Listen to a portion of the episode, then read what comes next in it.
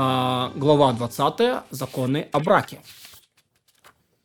А, предписали мудрецы, чтобы дал отец немного из своего имущества дочери, чтобы она вышла с этим замуж. И это называется приданым.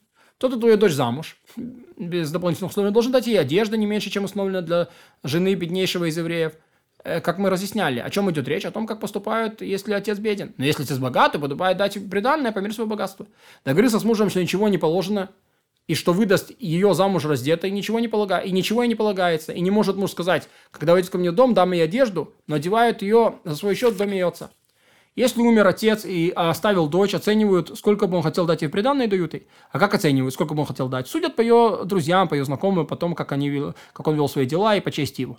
Если при жизни он выдал э, дочь замуж, то судят по ней. А если неизвестно, чего бы он хотел, дают ей десятую долю от преимущества в приданное. Оставил несколько дочерей, каждый, кто выходит замуж, дают десятую долю от преимущества. А тот, э, а той, что после нее десятую долю от того, что ставила первая, то десятая, десятая, десятого.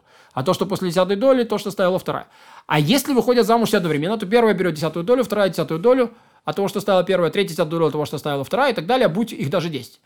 А потом делят их все десятые доли поровну. А оставшееся имущество, братья, эта десятая доля, которую дают в приданное, не относится к условиям ктубы. Поэтому даже по постановлениям э, первых и последних берут ее только из земель. И она вправе взять эту десятую долю из арендной платы на землю. А если пожелали братья выдать ей деньгами, стоимость десятой, э, десятой доли земель дают.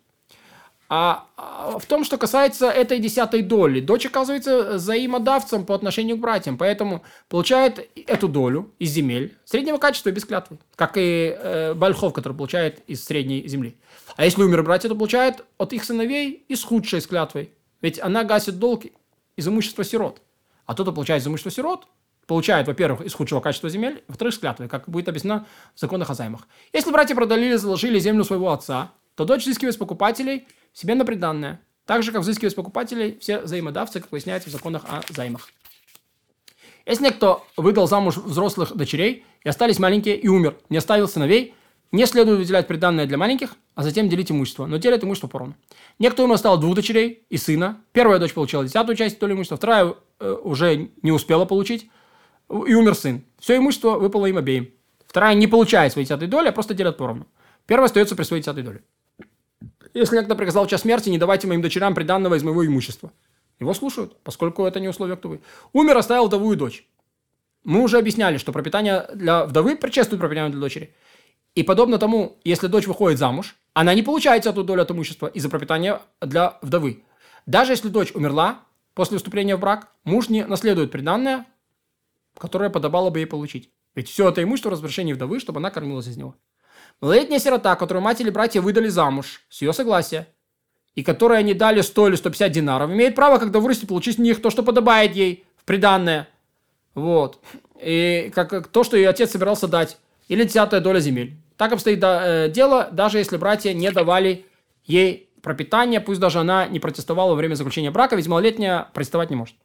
Вышла замуж повзрослевшая дочь, которая выросла подростком или взрослой и не потребовала своего приданного, потеряла она приданная. А если протестовала в момент заключения брака, получает, что ей подобает, когда захочет. Повзрослела она, все еще в отчим доме. Неважно, повзрослела она после смерти отца, или он оставил ее взрослой, э, или он оставил ее взрослой. Если братья прекратили давать ей пропитание, поскольку неположенное пропитание, как, как мы сказали, что она выросла, как мы выяснили, она промолчала, не потребовала своего приданного, потеряла свое приданное. А если про- протестовала, то не потеряла свое приданного. Не прекратили братья давать ей пропитание, но кормят ее, хотя она взрослая, хотя и не протестовала, не потеряла, пока они ее кормят. Как мы говорили, что когда кормят, ей неудобно, ведь она может заявить, что не потребовала своего приданного, поскольку они ее кормят, хоть и не обязаны.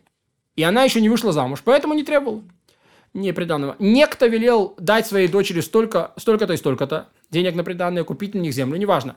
Был он смертельно болен или здоров, а затем умер. Деньги остались у доверенного. Сказала дочь, дайте их моему мужу, и пусть он делает, что хочет. Если она была взрослая, имеет право. А если она, еще не, а если она все еще обручена, то поверенный делает то, что ему велено. Вот. А если она малолетняя, то пусть даже вышла замуж, не слушает ее, но поверенный делает то, что велел ему отец.